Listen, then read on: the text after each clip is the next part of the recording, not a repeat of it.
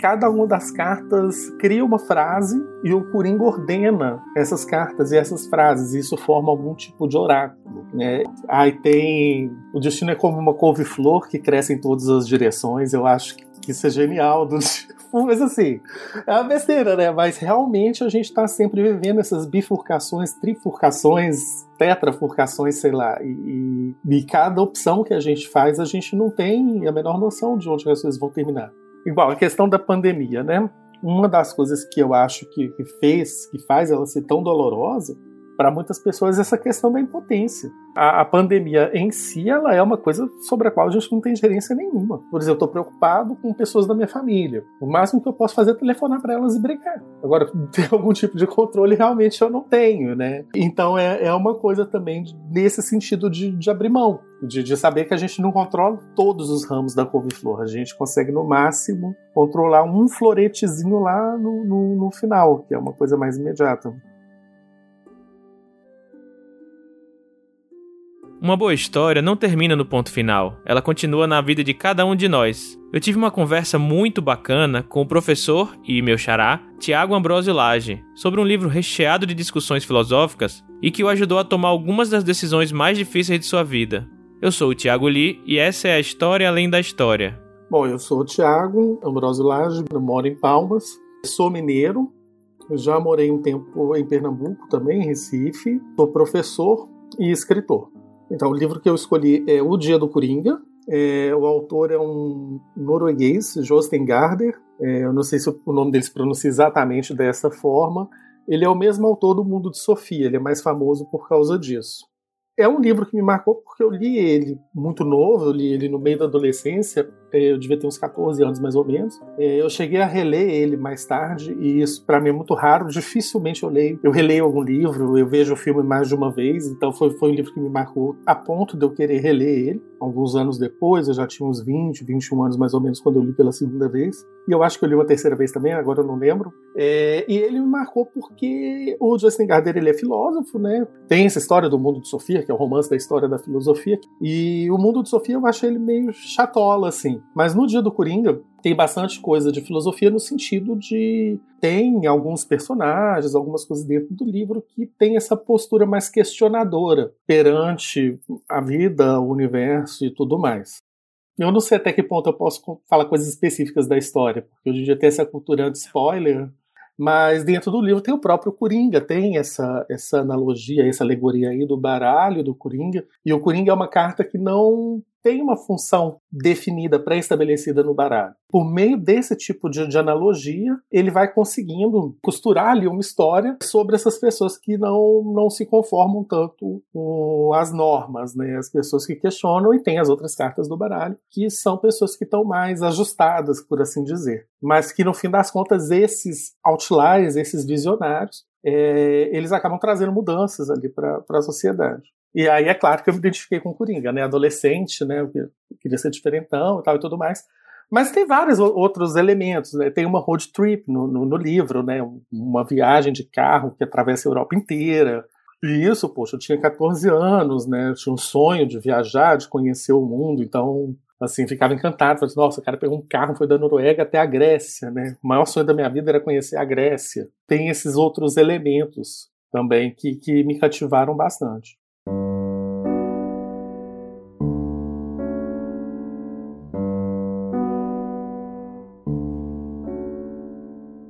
Existem livros, filmes, músicas, ou até mesmo qualquer obra de arte que mexem com a gente de uma maneira que nem a gente mesmo consegue entender perfeitamente. E foi isso que eu percebi conversando com o Tiago.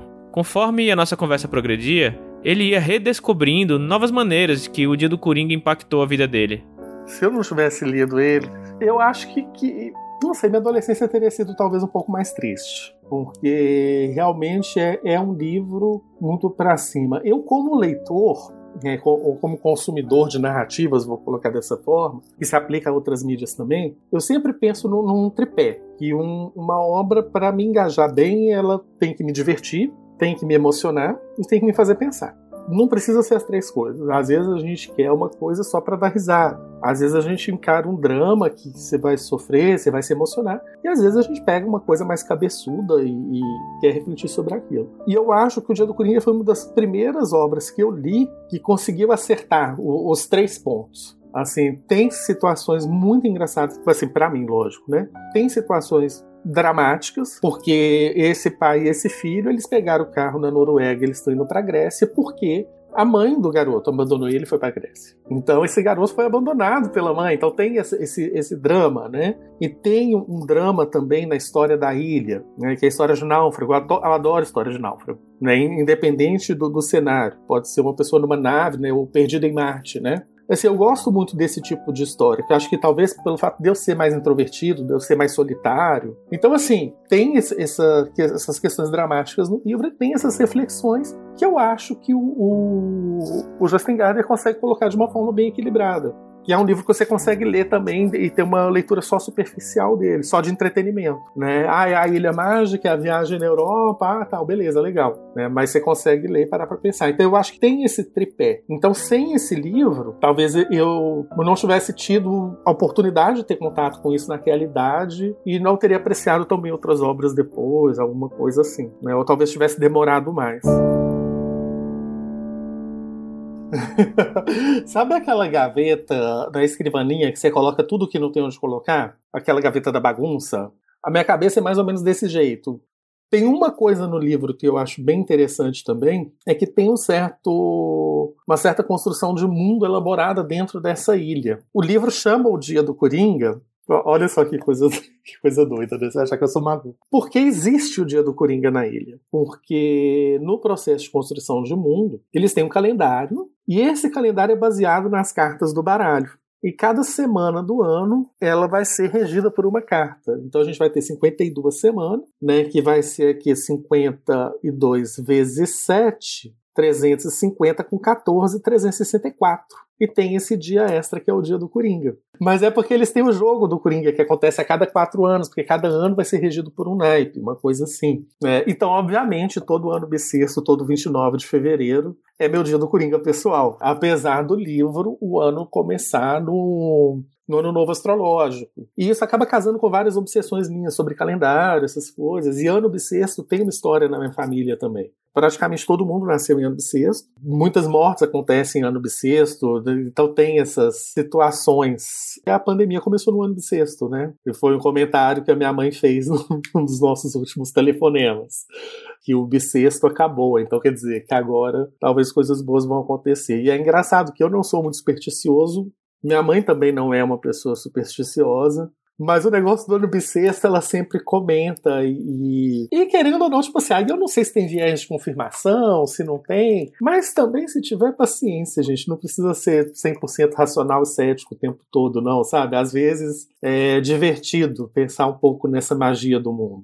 E isso é uma coisa que tem no livro também, né? Essa questão do... do... do maravilhamento dessa história, de, dessa ilha fantástica, junto com essa road trip. Então tem essa questão de ser racional, de ser cético, de não ser. Eu vou contar a história do livro e foda-se. O menino, ele acha um, um livreto no meio da viagem, e o livreto tem a história dessa ilha fantástica. Então chega a ter realmente um momento no livro em que essa história dessa ilha para o menino é real, e não casa muito com o mundo real, né? Então tem um, um, um conflito dele com o pai dele a partir de determinado momento por causa disso, dessa história que tá ali dentro e que não é. Só que aí fica aquela coisa do, do, do maravilhamento e, e de um mundo muito concreto, né? E no final o pai tá achando que o menino tá ficando louco, mas é uma coisa nesse caminho, né? Dessa relação com, e dessa relação com outras obras. Aí tem a questão de road trip, de história de náufrago. A mãe do menino, ela foge para para ela foge não, né? Ela vai para Grécia para se encontrar. E esse outro filme que eu tinha visto mais novo, é o Shirley Valentine,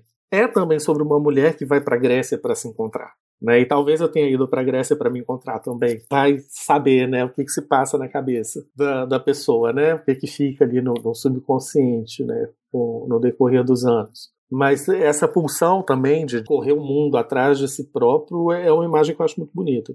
Tiago me relatou que leu o livro no auge da adolescência dele, em meados de mil novecentos e noventa e seis. Foi interessante ouvir sobre como a relação dele com a literatura foi bastante diferente de como ele e nós, como coletivo, nos relacionamos com a literatura hoje em dia, em pleno século vinte e um. Porque na, nessa época não existia internet, né? Então vamos deixar... vamos situar a história, né? Não existia internet, eu estudava meio horário e eu passava o resto do tempo... É, fazia alguma outra coisa em casa, né? Algum serviço doméstico, tal. Em casa todo mundo ajudava a manter a casa. E, assim, tirando esses momentos, eu estava com a cara enfiada num livro, né? Inclusive durante as aulas. Né? Eu ia para a escola, abria um livro debaixo da carteira e ficava lendo ao invés de prestar atenção. É um mistério como é que eu consegui sobreviver à escola, né? Mas... Então, assim, eu tinha essa experiência de, de leitura sempre muito imersiva, que era uma coisa que eu preenchia todo o meu tempo livre com isso, né? Você falando de, de livro de mãe e tal, eu lembro de uma coleção antiga que ela tinha de José Mauro Vasconcelos. Era Coração de Vidro, eram umas coisas assim que eu tinha lido quando eu era mais novo. Aí eu lembro que tinha aonde ficava a estante, no fundo, no armário e tal. Agora, o Dia do Coringa não, já, já, já era uma outra época, rodava muito livro, aí a gente teve a época do livro espírita, teve a época do, do, do romance espírita, né, os anos noventa teve isso, aí teve a fase do Paulo Coelho também, tinha os Paulo Coelho tudo, e aí tinha isso, aí, mas eu lembro muito, claro, assim, do papel e tal, quando eu fui procurar uma edição para comprar para mim, eu, eu procurei da capa antiga, porque depois ele foi reeditado com uma capa nova, mas eu queria a capa antiga, que tinha uma cartinha de baralho na frente. Tem outras coisas também, porque eu sempre fui muito obcecado com baralho, já estudei tarô. E um dos personagens no livro, ele coleciona coringas, porque muitas vezes a pessoa compra o baralho, o coringa não tem função em jogo nenhum, né? Que aí já é aquela coisa, né? Porque o coringa, ali ele é o filósofo, né? Ele não tem função, mas ele é importante, né? É, é sempre essa, essa discussão, assim. Uma coisa que eu gosto é que esse livro tem várias camadas. Você consegue ler ele, eu consegui ler ele, ter um entendimento com catorze anos, li de novo com vinte, tive outro entendimento. E hoje, quando eu penso na história, eu já entendo uma coisa totalmente diferente. Mas esse personagem colecionava coringas, porque então você... Então, às vezes, ele comprava um baralho, tirava o coringa para guardar e entregava as cartas para outra pessoa. Ou então, se ele passava, tinha alguém jogando cartas, ele pediu o coringa. E tem uma amiga minha, trocentos anos depois, que eu conheci em Recife, quando eu fui morar lá em dois mil e dez, que ela colecionava coringas por causa do livro. Eu, aí eu, eu achei bem interessante, assim, essa coincidência também, né? Mas tem a cartinha e tal, eu comprei a mesma edição por causa disso. Para mim, naquela época, Noruega, Grécia, Terra-média, é, era tudo a mesma coisa, né? Era tudo muito distante, era tudo muito longínquo, né? O meu mundo era o quê? Belo Horizonte, meus avós em dois interiores de Minas e algumas cidades do, do, do litoral do Espírito Santo, né? Meu referencial geográfico era, era bem limitado, assim. É, porque também não tinha grana, né? Viajava com família. E isso até a faculdade. Então, assim, viajar era difícil, era complicado. E era muito concreto, né? Eu, eu fico batendo muito nessa tecla de um mundo pré-internet, mas é porque a gente tem até uma dificuldade de visualizar. Porque quando eu vim para Palmas, por exemplo, não tinha Google Maps do jeito que a gente tem hoje. Assim, eu procurava na internet, eu não consegui reservar um hotel aqui em Palmas. E isso foi em dois mil e cinco. Então é, é super recente, se você for parar para pensar. Então, e em noventa e cinco, então, o conhecimento que a gente tinha era muito limitado, né? Então, assim, você quisesse saber alguma coisa sobre outro país, tinha um verbete lá na, na enciclopédia, com duas ou três páginas, com sorte, né? Se fosse um, um, um país mais visado. Então, assim, eu nem costumava viajar e falava até que não gostava, mas depois, quando eu fui envelhecendo, né? Aí fui ganhando dinheiro e acabei tendo que viajar por questão de estudo, por questão de trabalho, aí eu fui habituando. Aí quando eu tava com vinte e poucos anos, eu já tinha saído da faculdade, eu não sei se eu já tinha vindo pra cá, aí uma vez eu viajei, aí eu fiquei num hostel, o... foi por acaso, com duas amigas, aí eu falei assim, cara, então quer dizer que tem como eu viajar sem gastar o preço de um carro a cada viagem, né? Foi um hostel em Ouro Preto que eu fiquei com essas duas amigas. Aí depois eu tive que fazer uma viagem pra Natal, pra ir pro congresso, eu falei assim, acho que vou ficar nesse negócio de hostel de novo. E aí eu fui aprendendo os esquemas de viajar sem gastar tanto dinheiro. Aí realmente eu comecei a viajar com muita frequência. E a Grécia especificamente eu já tinha uma obsessão anterior, desde muito novo, eu era alucinado com mitologia grega, com história antiga. Um dia desse eu tava vendo um filme de uma mulher que larga o marido dela e foge pra Grécia. Eu tinha visto esse filme, acho que com onze anos de idade, e já tava louco que eu queria ir pra lá. né? E depois de velho acabou que eu consegui, tipo, né? Juntei uma grana e tal, não sei o que lá, e fui realizar o grande sonho da minha vida e fui pra lá. E, e assim que eu puder, eu tiver dinheiro e, e tiver vacina, né? Eu não sei se as pessoas do futuro elas vão é, elas vão entender a situação que a gente está passando. É, eu, eu gostaria muito de voltar, até de ficar mais tempo, né, para conhecer mais lugares lá. Como já deve ter ficado bastante claro, a grande força dos livros do Jostein Gaarder vem de seus aspectos filosóficos e da grande carga emocional de suas histórias. E por mais fantasioso que o livro possa parecer, uma boa ficção consegue relacionar esses elementos fantásticos com as nossas vidas. Tem vários momentos da, da minha vida que relacionam um pouco com isso. Tem uma, uma sociedade estabelecida ali, porque o livro ele tem uma história paralela. Ele tem uma história dessa, dessa viagem de carro do pai e do filho que atravessam a Europa e, ao mesmo tempo, é intercalada a história de uma ilha mágica e as cartas do baralho ganharam vida. E dentro dessa ilha, né, igual eu comentei, cada carta tem a sua função pré-estabelecida. E o Coringa ele é sempre um agente de mudança, ele sempre traz ideias novas, né? Essa coisa de ter sempre uma nova maneira de fazer um, uma velha coisa. Então eu acho que sempre que eu tô nesses momentos assim que eu preciso pensar, com perdão da expressão, tá super desgastada, né? O pensar fora da caixa é um pouco nesse sentido do Coringa, né? De você ver que tem uma ordem estabelecida ali, mas que você pode trazer é, novas maneiras de encarar velhas questões. Isso é muito, tem muito a ver comigo da vida inteira, por causa da questão de criatividade, facilidade de resolver problema, né? E depois isso acabou afetando também minha escolha profissional. Eu sou engenheiro de formação, a engenharia está relacionada muito com a resolução de, de problemas, né? E às vezes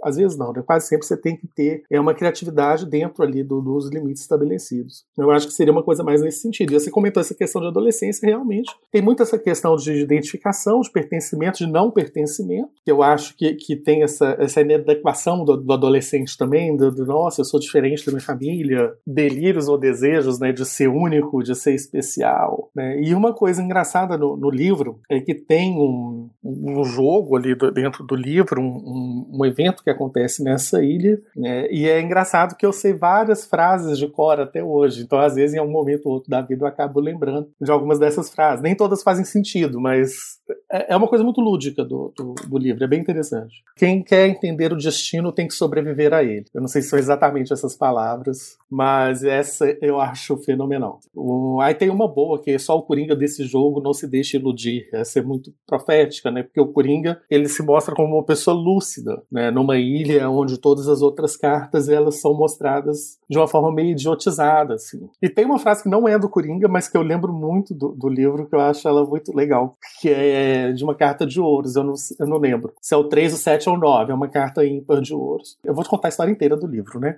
Mas, assim, o livro ele trata muito dessa coisa também do despertar da consciência, que eu acho que deve ser alguma coisa da, dessa consciência filosófica, né? Deve ter uma, uma raiz teórica filosófica mais profunda, que me escapa, porque realmente eu não sou estudioso da área. Mas uma dessas cartas de ouros, ela se percebe como um pouco limitada, ali, intelectualmente um pouco idiota. Aí ela fala que às vezes ela queria pensar um pensamento que fosse tão difícil que eu não conseguisse pensá-lo, mas eu não consigo. E ela cai em prantos do tipo...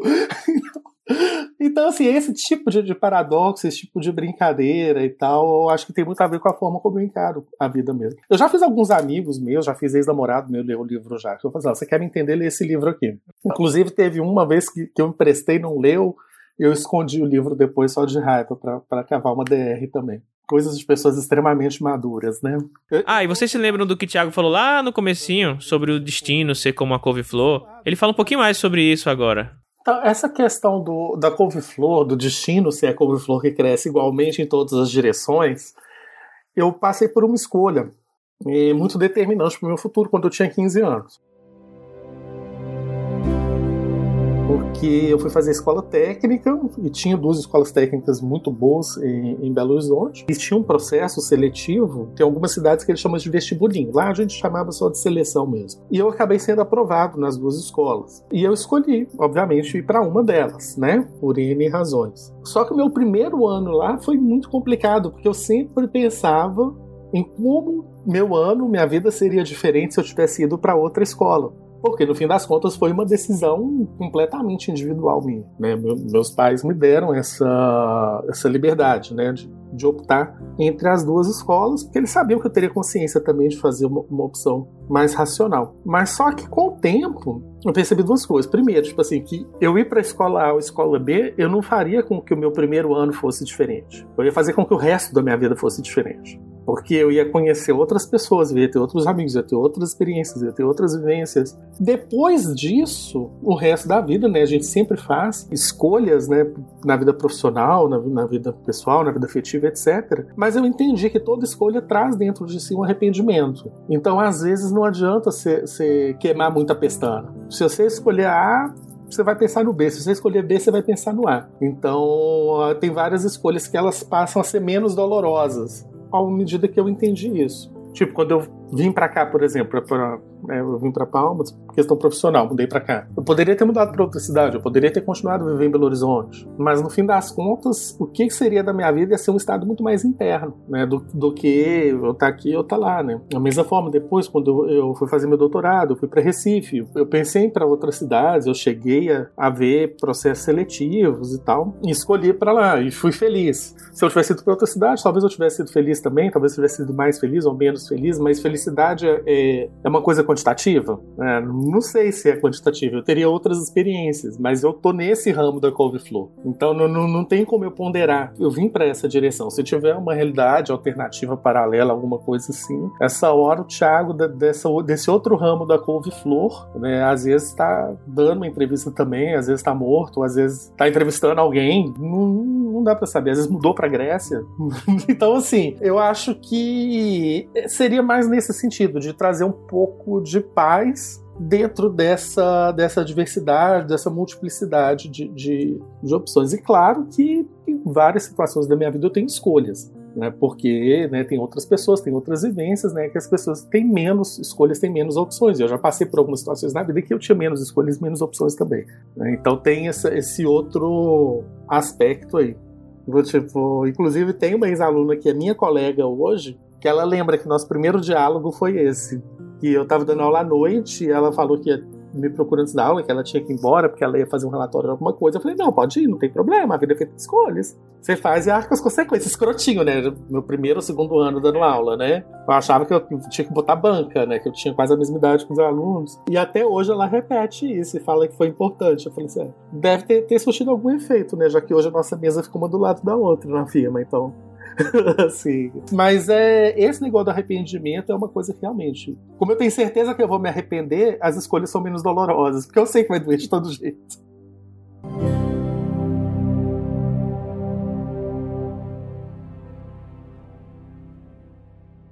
Para finalizar, a nossa conversa foi tão envolvente que acabou indo para um lado mais pessoal. E, para minha surpresa, Thiago também conseguiu relacionar o livro a uma experiência pessoal minha. Você vê, você imigrou também. Imigrar é uma escolha muito, muito forte. Tem essa coisa da gente ter coragem, né? Que aí é aquela coisa do musical, do Wicked, na hora que a Elphaba vai cantar o Defying Gravity, né? Você tem que fechar o olho e pular, né? Então tem um pouco disso. E, e tem escolhas que são menos reversíveis. Mas é muito difícil a gente ter uma escolha totalmente irreversível.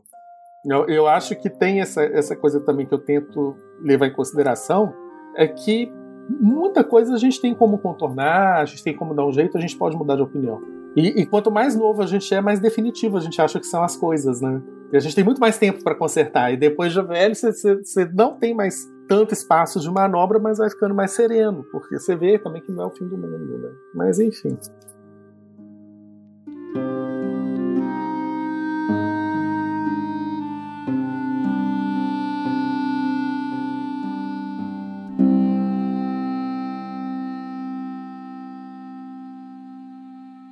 A História Além da História é uma produção do Curta Ficção.